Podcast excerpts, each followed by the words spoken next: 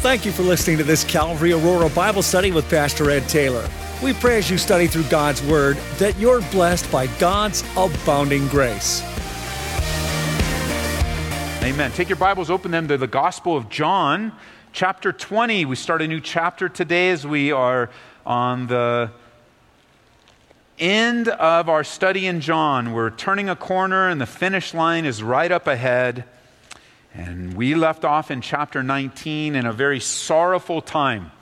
It's a very difficult time uh, at the burial of Jesus Christ after he dies on the cross. Notice with me in chapter 19, verse 41 in John's gospel, where it says, Now in the place where he was crucified, there was a garden, and in the garden a new tomb in which no one had been yet laid.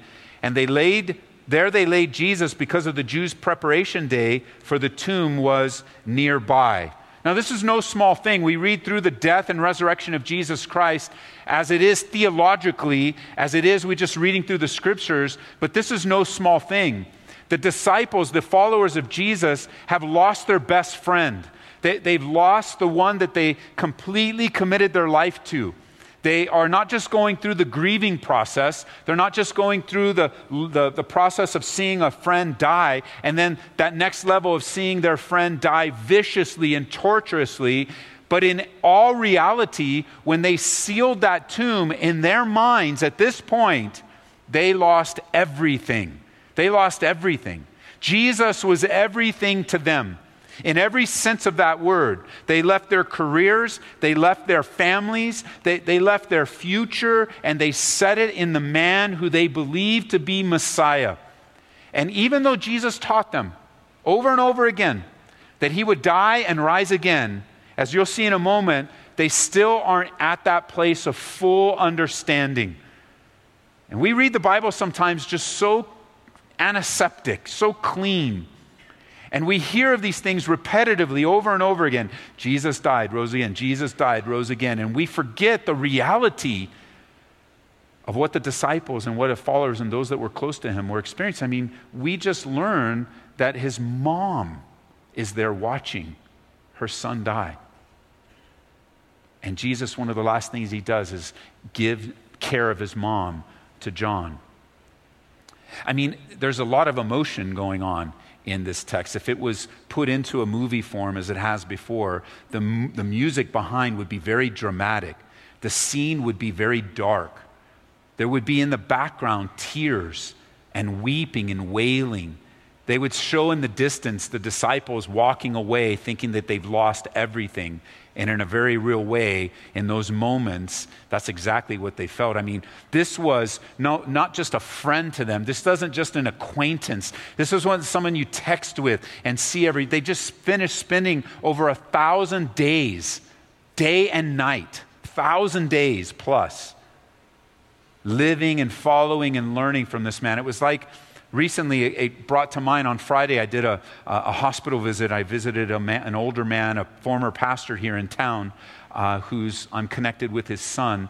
And I met this man. I visited him a couple weeks ago in the, in the um, assisted living that he was in, and he was doing really well and stronger after a stroke. And now he's taken a turn for the worse, and he's in the ICU. And as I'm going in and visiting and praying with him, as his son was walking me to the elevators, uh, as we were turning the corner, there were the doctors that were coming in, an anesthesiologist and a doctor were coming into the room, and we're going to prep him for a procedure. And my buddy buddy was telling the doctors, please take care of my dad. Please be careful with him. Please. And he's pleading with them to take care of them like, a, like, like, the, like his dad. And he used this phrase with them. He, he looked the doctor in the eye and says, please take care of him. Please be gentle with him because this man is my hero.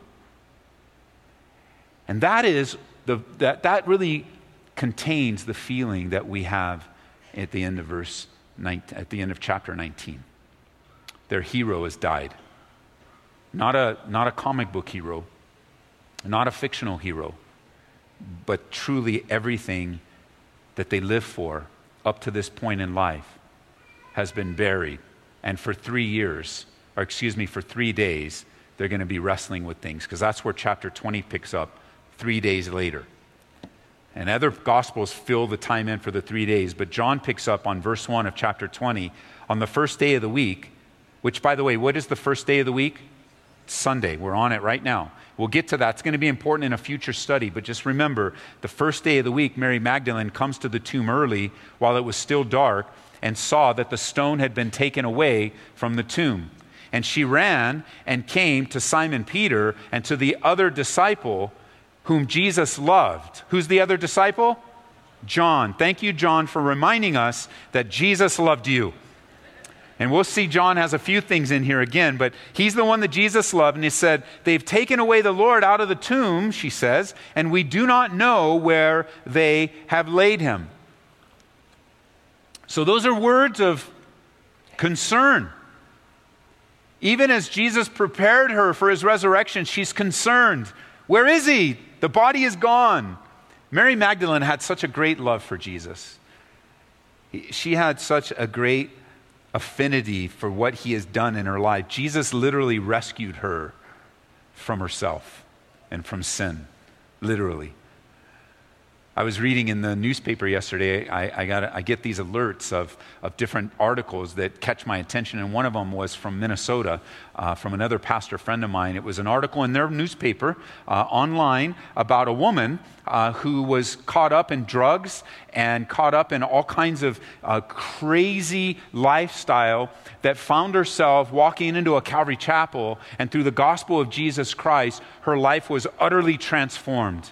And it, it was attributed in that article that a lot of what God had, had done in her life was through a pastor uh, teaching her the Bible at this Calvary Chapel. And I remember it was so good for Mary Magdalene. I mean, it was so encouraging to be reminded that Mary Magdalene's story is continuing even on to this day. God is still delivering, God is still saving, God is still rescuing. And it wouldn't it be good if the Denver Post would just give us one page every week that we could give a testimony of God's deliverance in their lives? Wouldn't it be with all the junk that's going on, of all the things, you know, just just blatant blatant when you're watching the news as we did yesterday you can only just conclude it's just blatant evil. It's just evil. That you just you label it evil. And now, you know, if you're listening, if you're if you own the Denver Post or you're like in charge, give us a page. But but please also let us have that page on the internet because most people don't read the newspaper anymore. So, you know, I know 20 people get the post still at their, at their, on their garage, uh, you know, on the driveway there, but we want it on. And I know, I mean, if, if you had to say, if, if you had to say today, if I asked you, do you have a dramatic rescuing story of Jesus Christ in your life? How many would say that's you? So, so we, could fill the, we could fill the year right now, just one year, once a week. And now some of you didn't raise your hand. You go, well, not me, Ed. What will my story be? Listen, your story is just as dramatic. Like, for example, everyone that we just all raised our hand right now, God actually delivered us out of stupidity, out of sin, out of destruction. And that's dramatic. That's huge. But you guys, some of you that you didn't raise your hand, you go, you know, I was just kind of raised in a Christian home and, and I did pretty well my whole life and I avoided that. Your testimony is just as dramatic because while we were delivered out of it, you were delivered from it. And so don't think for a moment, you know, I want to raise my hand one day. I think I need to go get a testimony. You don't do that. don't do that. You have one. You have one because God kept you from stupidity. And take it from us, you don't want to experience it. You don't need to experience it. And it would be cool because this little newspaper in Minnesota, they, did, they, they put a page just for testimony. And so, Denver Post people, if you work at the Denver Post, go to your editor, do whatever you need to do, go right upstairs and say, hey, my pastor said he wants a page a week. Give it to him. And I know we could fill with all the churches in town of the change and the radical change that's happening in people's lives. That's Mary Magdalene. She was demonically possessed. And Jesus rescued her, changed her. She was a mess. It's beautiful. She comes to the tomb on the first day of the week, and, and it's empty. Came to pay her respects. The one that forgave her, the one that loved her, the one that served her, the one that wasn't embarrassed by her is gone, his body. So she runs to Peter and John to tell them the bad news. And Luke tells us in his gospel, let me read it to you in Luke 24 9. Luke says they didn't believe her. And then they returned from the tomb and told all these things to the eleven and to all the rest. And it was Mary Magdalene, Joanna, Mary the mother of James, and the other wi- women with them who told these things to the apostles. And listen, this is what it, this, this event, Luke describes it this way. And their words seemed to them like idle tales, and they did not believe them. There's a, there's a crisis of faith here. There's a crisis of having to deal with reality in the midst of grief. And I, I have to I have to remind us today that it's easy to dismiss good news when we're discouraged. It's easy for us to focus on the worst when discouragement comes and knocks at our doors, to be weighed down by the cares and concerns of life. I've learned this, I'm sure some of you can agree. If the enemy can get us discouraged, then he's got like 90% of the victory right there. If he can just, it's like one of the most well worn tools in the devil's toolbox is discouragement.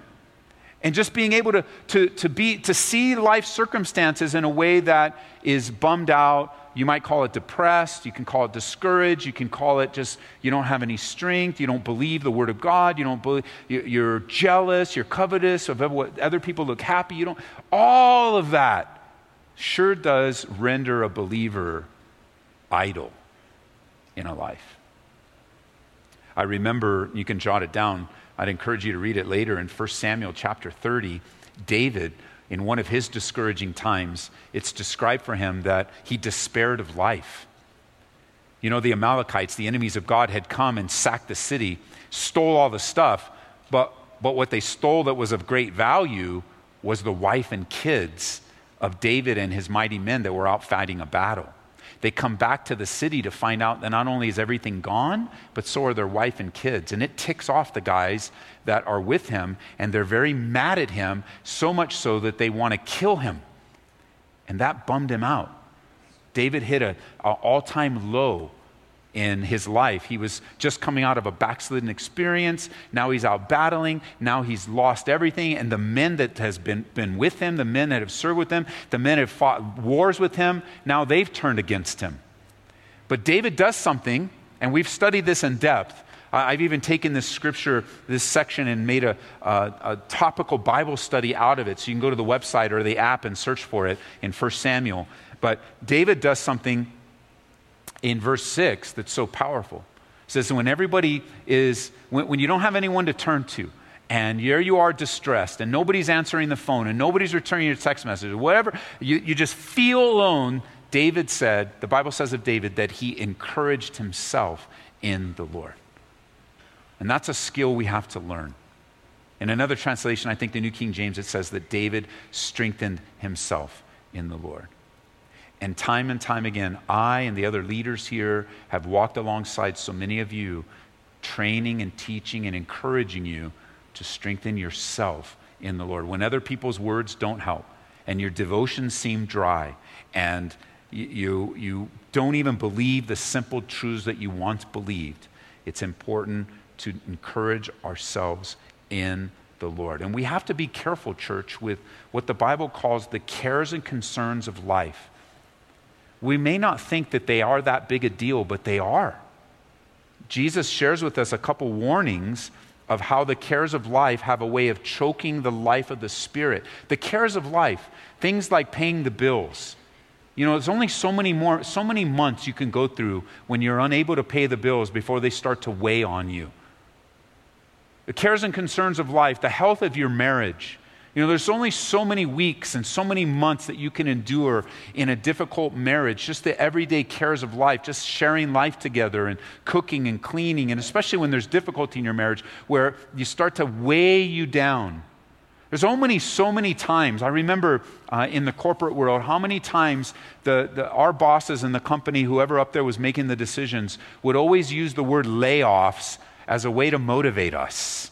And you can only get so many memos that if productivity doesn't increase, we're going to have more layoffs. And then watch the layoffs come. And I mean, you can only have so many times your boss says, you know, if you don't do better, you may not be here. And the cares and concerns, or perhaps you're unemployed right now and, and you're looking for work. And it's just basic. You just want enough to p- provide for your family. You just want to, and the cares and concerns weigh you down, or your health you know, the doctor keeps going, you keep going through, and that it's not a super serious sickness, but, but it's serious enough where it's just lingering, the cares and concerns of life, Jesus warns us of how they can discourage us if they get all the attention in our lives. And it's hard not to give attention to the cares and concerns of life because the cares and concerns of life are like breathing, they're with us all the time.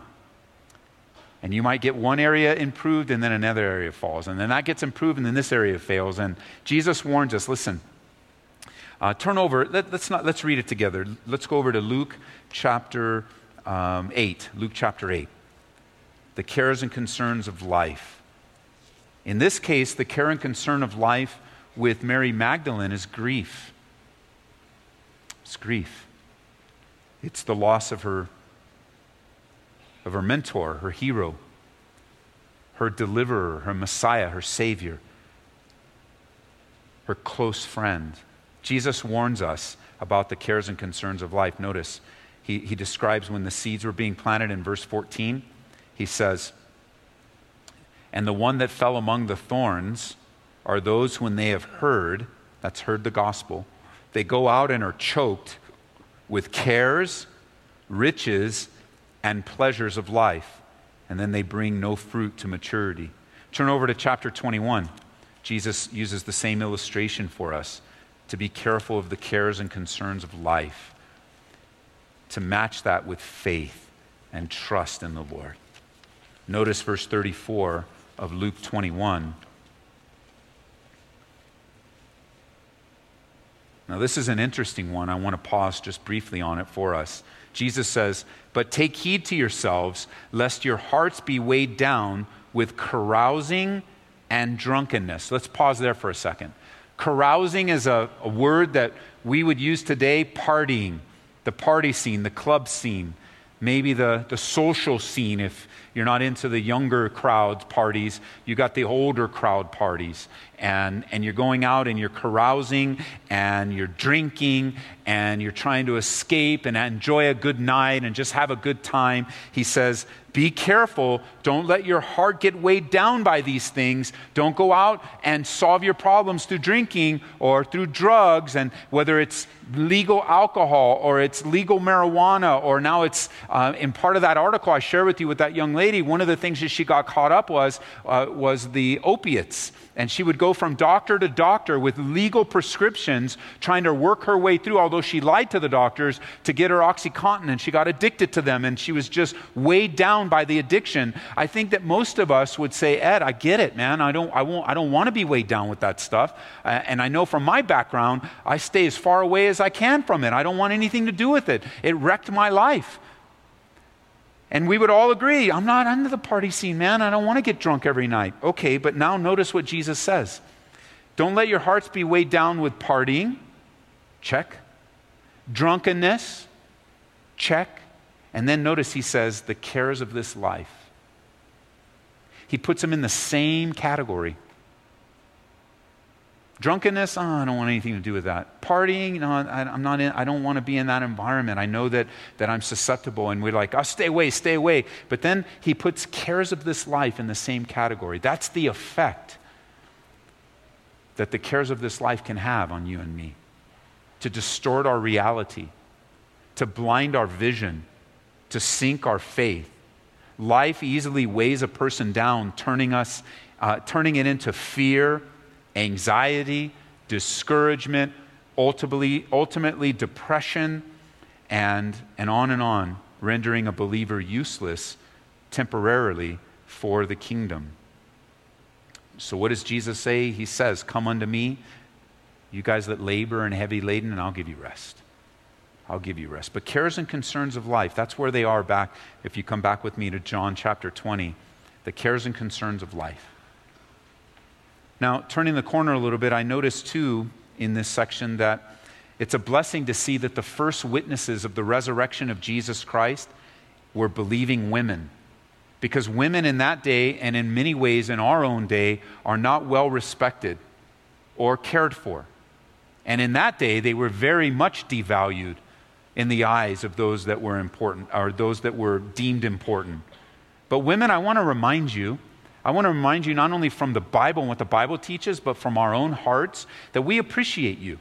We appreciate all that you do for the kingdom. We appreciate you single moms that are holding fast the fort in your home. We appreciate you moms that are working full time and also raising a family. We appreciate you moms that are staying home. We appreciate you women, you single women that may not be a mom yet, that are persevering in your patience. We appreciate your va- the value you bring to the body of Christ, the value. Listen, listen, moms and women, we would be nothing without you. So thank you very much. Thank you.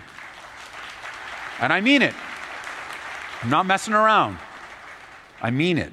And in our society, even still, you know, there, there are different methods and ways that people try to bring equality, but listen, the Holy Spirit already has taught that you're equal and valuable, and in many ways are so much more valuable than us. And we appreciate you. And I think God wants you to see that the very first people at the tomb were ladies faithful women. Now, men, we got to step up our game a little bit in being faithful.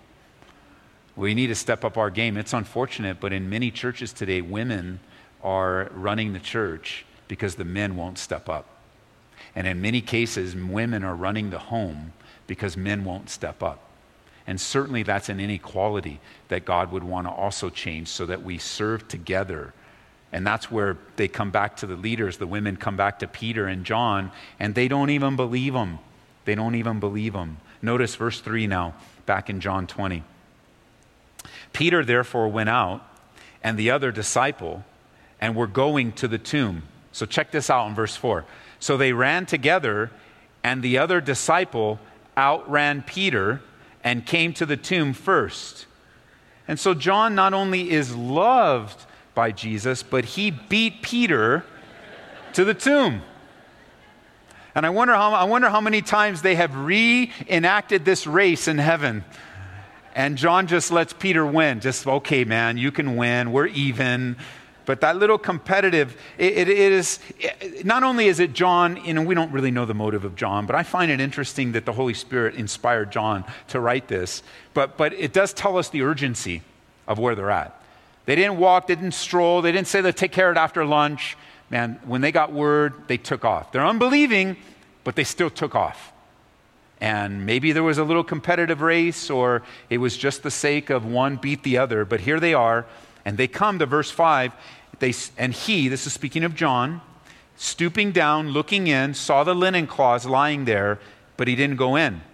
Then Peter came, following him, went into the tomb and he saw the cloths, linen cloths lying there, and the handkerchief that had been around his head, not lying with the linen cloths, but folded together in a place by itself. Verse 8. Then the other disciple, John, who came to the tomb first, we know that John, went in also, and he saw and believed. Now, if you like to write in your Bibles, I want to draw something out for you here that's very fascinating. And, and you'll notice as we read through that the word saw is used three times. Now, in the English language, we see the word saw and we think it's the same word. You see something. But in the original language of the New Testament, and it's always important for us to remember that the Bible was not written in English. Do you know that? The Bible was not written in English. Even though we have an English translation that accurately represents the original documents, the Bible wasn't written, it didn't start in English. In the New Testament, now those of you guys that know this, answer me out loud. In the New Testament, the original language was Greek. Now, if you didn't know that, I'm going to let you know now, so now you can answer from now on. The New Testament was written in the original language of the first century in Koine, or common Greek, the common language of the day. They spoke Greek. The Old Testament, for those of you that are Bible students, the Old Testament original language is Hebrew for the most part. There's a couple sections in Aramaic, but mostly Hebrew. So sometimes it's very important for us, especially those of us that teach the Bible, to go back and look at the original language. Because in the original language, you might pick something up. And I want to show you this. So come back with me, and we're going to look at each instance of the word saw, and we're going to learn something. So notice with me in verse 5, circle the word uh, saw, let's see if it's five. He's stooping down, looking in, saw, circle that word. It's the Greek word blepo, B E L P O. And it's a word that means to observe and to glance at. So here, the very first step was just glancing within the tomb. Then, secondly, in verse 6, Peter comes, he goes into the tomb, and he saw. It's a completely different word. Circle that word, and right next to it, theoreo. T H E O R E O. Different word, different meaning. So they went from just quickly looking, secondly, to look in and to observe. So he looked and he thought about it. The third use in verse 8, in verse 8 it says, The other disciple who came to the tomb first went in also, and he saw. It's a third different Greek word. This is the Greek word Eido, E I D O. I might be pronouncing it wrong, but it's spelled E I D O, and it means to see with understanding and to grasp the situation. And so you say, Pastor, why are you pointing this out? Well, I'm pointing it out because I think in the scriptures, God is reminding us that in our lives, there is a progression of faith in our lives.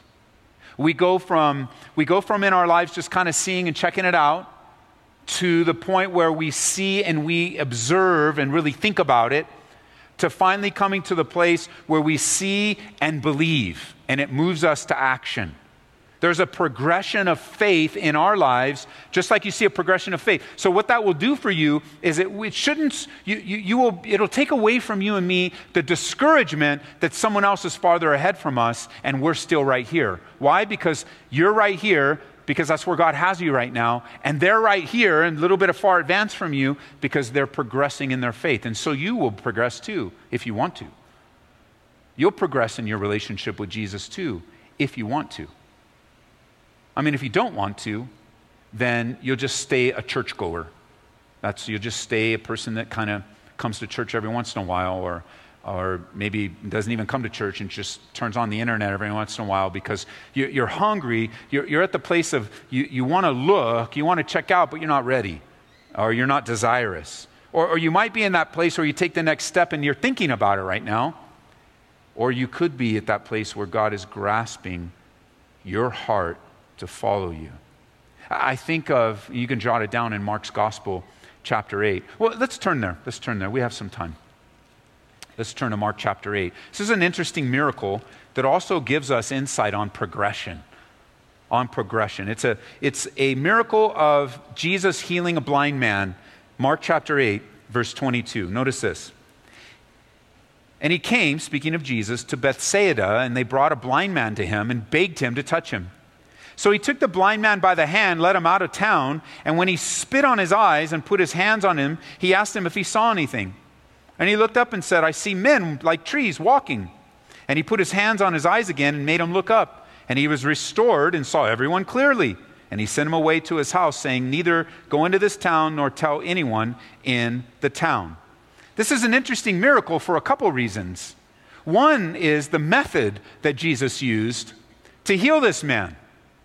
Now, you have to if, if you really want to grasp some of the insights of the Bible, you really have to grasp what's happening here. So I'm going to try, I'm going to try to bring that to you and to bring that to us right now. And I'm going to ask you, close your eyes.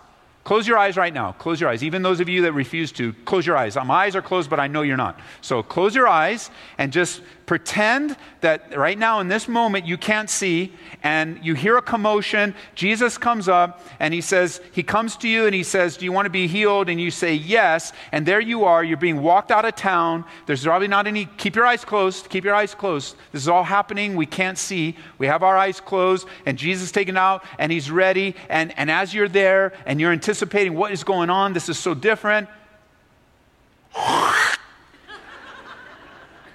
exactly. Maybe not that dramatic, but there's those rides at Disneyland where they have, you're in that room and it, they get it all dark, and in the front, you can open your eyes now, by the way. You're healed. You're healed. You have it in the front of the chairs where part of the, part of the uh, activity, they have water squirting at you. And I, that would have been nice to get chairs like that for this, but it's, you get it. Right away, he can't see, and, and there's a sound of spitting in his face. And then he touches his hand, touches his face. He says, What do you see? Now, this is God who has the power to heal. And the next thing out of the, out of the blind man's mouth isn't, I can see everything. He says, I can sort of see. Things are blurry. I kind of like see people like trees, you know, moving around. Then he lays his hand on him again, and then he's healed.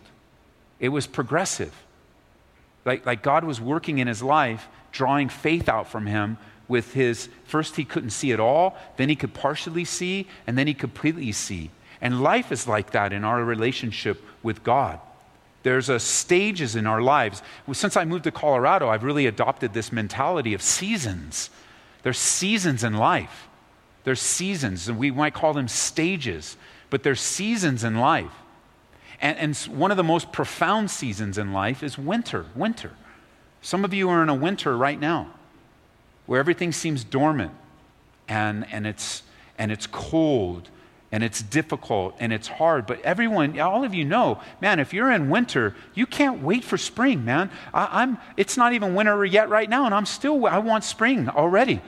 And, and you're in a winter season spiritually right now. You're looking for spring. You want the, the grass to turn green again. You want leaves on the trees again. You, you're looking to get out of this season. And what happens? Seasons come and seasons go.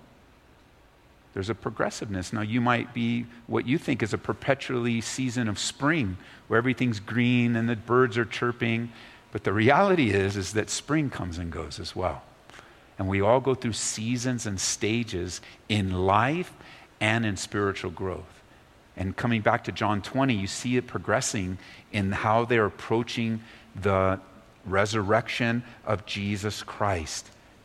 It's, it's seasons. They're not getting it. Because notice, again, as we close in verse 9, in verse 9 it says, they're seeing, they're observing, they even have a form of belief, but in verse 9, they didn't know the scripture. For as yet, they didn't know the scripture that he must, not that he will, but that he must. Why must he rise again? Because it was prophesied and predicted by God and that he must rise again from the dead. And the disciples went away again to their own houses. John believed, but he didn't quite understand what the Bible said. He didn't quite understand really what the living word Jesus taught him. He didn't quite understand. He didn't yet know the scripture, and it's too bad.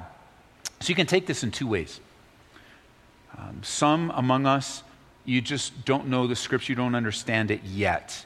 You just don't understand it. You're in that progress where God is still going to bring understanding into your life. But there's a whole different way of looking at this, and that is so many don't understand the scriptures today because the scriptures aren't being taught. And that's a problem. That's a significant problem in the body of Christ. It's been a significant problem among the people of God dating back into the Old Testament, dating back to where God declares there's a famine in the land, a famine for the Word of God. There's a famine in churches today. There's a famine in homes today. There's a famine in your life today for some of you. And it's too bad that many today, this scripture would describe them, they don't know the scriptures, so they are unable to understand them. And a lot of it just stems from the leadership of churches around the world not focusing people on what's important. And what's important is what the Bible has to say and how it applies to your life. Like the Bible has the answers to the things that are heavy on your heart.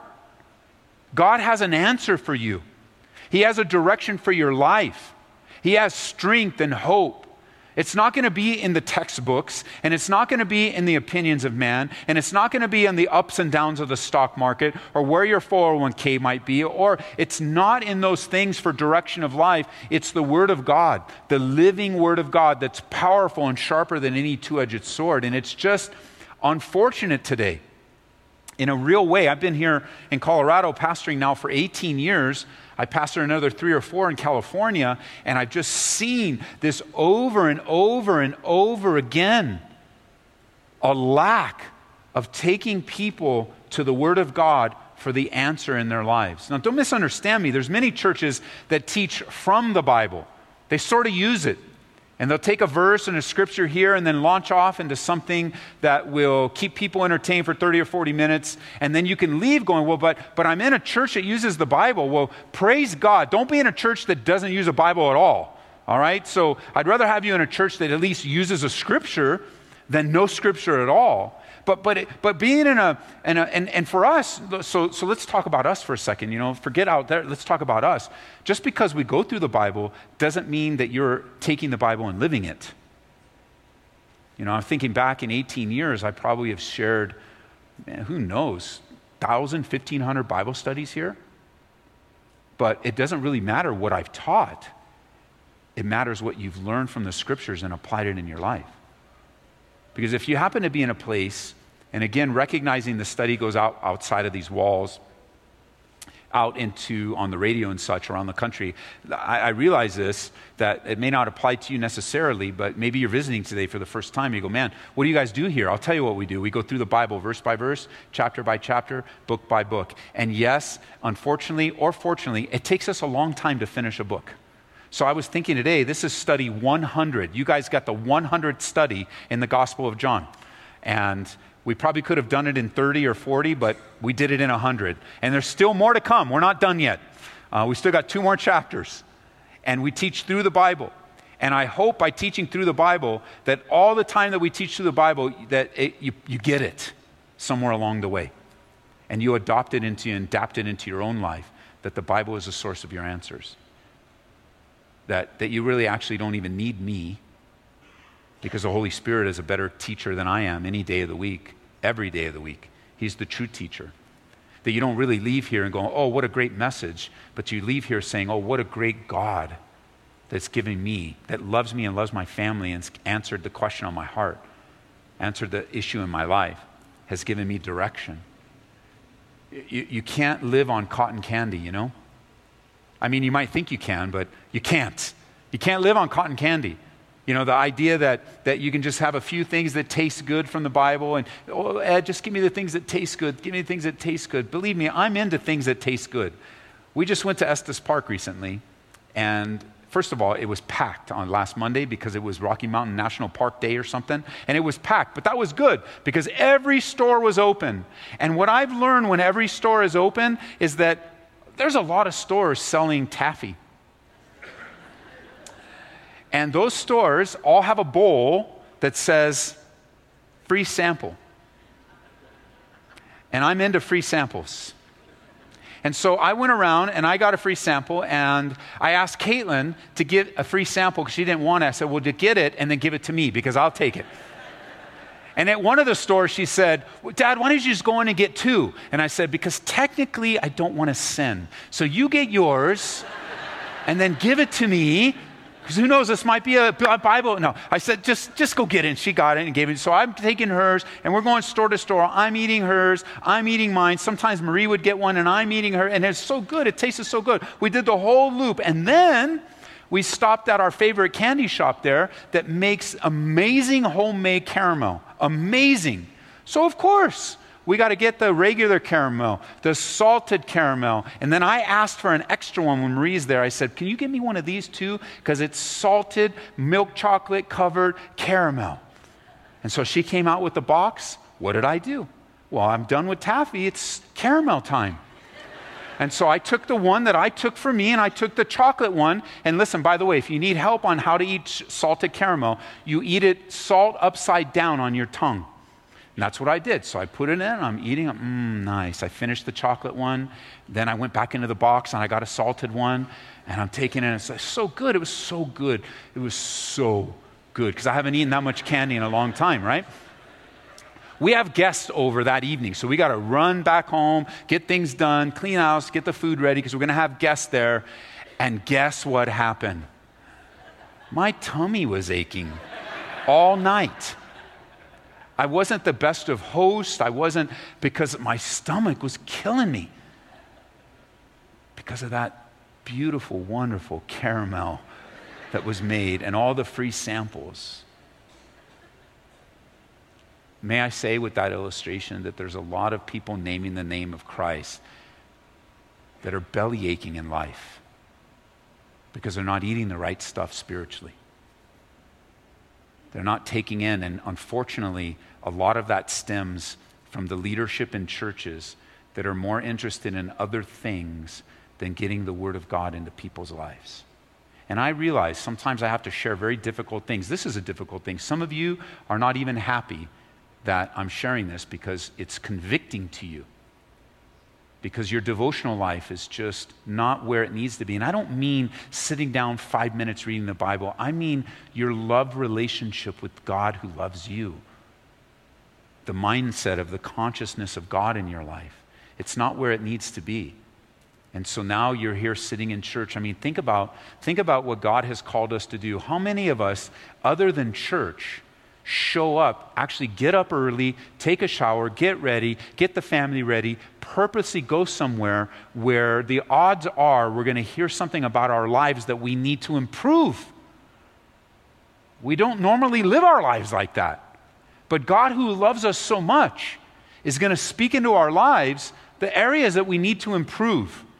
He's going to put his finger on different things. Some of you, even within a church that, I mean, our, our view of providing to you the Word of God, our view, my view, is that I don't provide to you cotton candy, although maybe a little bit of dessert here and there might be good, but that you, you get a well rounded meal from the Bible. When I sit down to study, I think about the different stages of life that you're in and, and put together a well rounded meal. Now, we used to say, I used to say in the day, you know, a nice big steak there, but I know so many people are vegan and vegetarian now, so whatever soybean steak, whatever it is for you, you put fill in the blanks, but something that's going to be nourishing to you that you really want, and the little mashed potatoes there, and, and that, you know, that's good. And then, and then there's got to be the Brussels sprouts the nasty little fake cabbages that people say are good. People, I'll get emails today. Ed, if you put enough butter on, listen, if you put enough butter on anything, it's going to taste good. But, but I got to give you that thing where you even look at it and you're like, oh, what is this? What is this? And you kind of push it off the table. Let the dog, and the dog doesn't even want it. The dog's pushing it under. I don't like this. He gets look up at you. What are you doing? I want your steak, man. So, as we end our time today meditating on the Lord, I just I, I, want you to know whether you call the office here and you ask for help, whether you show up in a small group, whether you come here on a weekend or you show up on a Wednesday, we don't have anything for you but God's Word. We don't have anything for you. Our opinions don't matter. Our, our personalities don't matter. what you need is not a diet of cotton candy, man. Because then you're just going to be sore all the time. You're going to have no strength, and discouragement's going to be your friend, unfortunately, when it's really our enemy. And the disciples here, they're just not there yet, although they will be. That's the good news. But as we leave verse 9, verse 10, they're not there yet, just like you might not be there yet. You're thinking, you're understanding, you're grasping, but you're not there yet. And the good news is that God is patient with us. He loves us. He loves to serve us. And He wants to. And so, Father, I just pray as we think through this time today and, and as we are growing in your grace and, and your mercy and your love and care for us, Lord, we just walking through, you know, a few verses. It's just a few verses that um, describe the life of your believers, um, describe the life of those that are close to you. Um, I pray that your Spirit would have his, have his way among us as we sing and meditate on these truths. We cover quite a bit in just a few verses, uh, quite a bit of thought, quite a bit to chew on, quite a bit to consider. And so, God, we, we, want, we, don't, we want to draw near to you. And I pray that this time that's afforded to us would be used by, by, um, by you uh, in Jesus' name. Amen.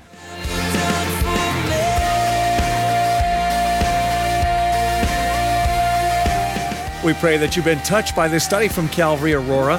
For prayer or a copy of this study, call area code 303 628 7200. Be blessed this week in the Lord.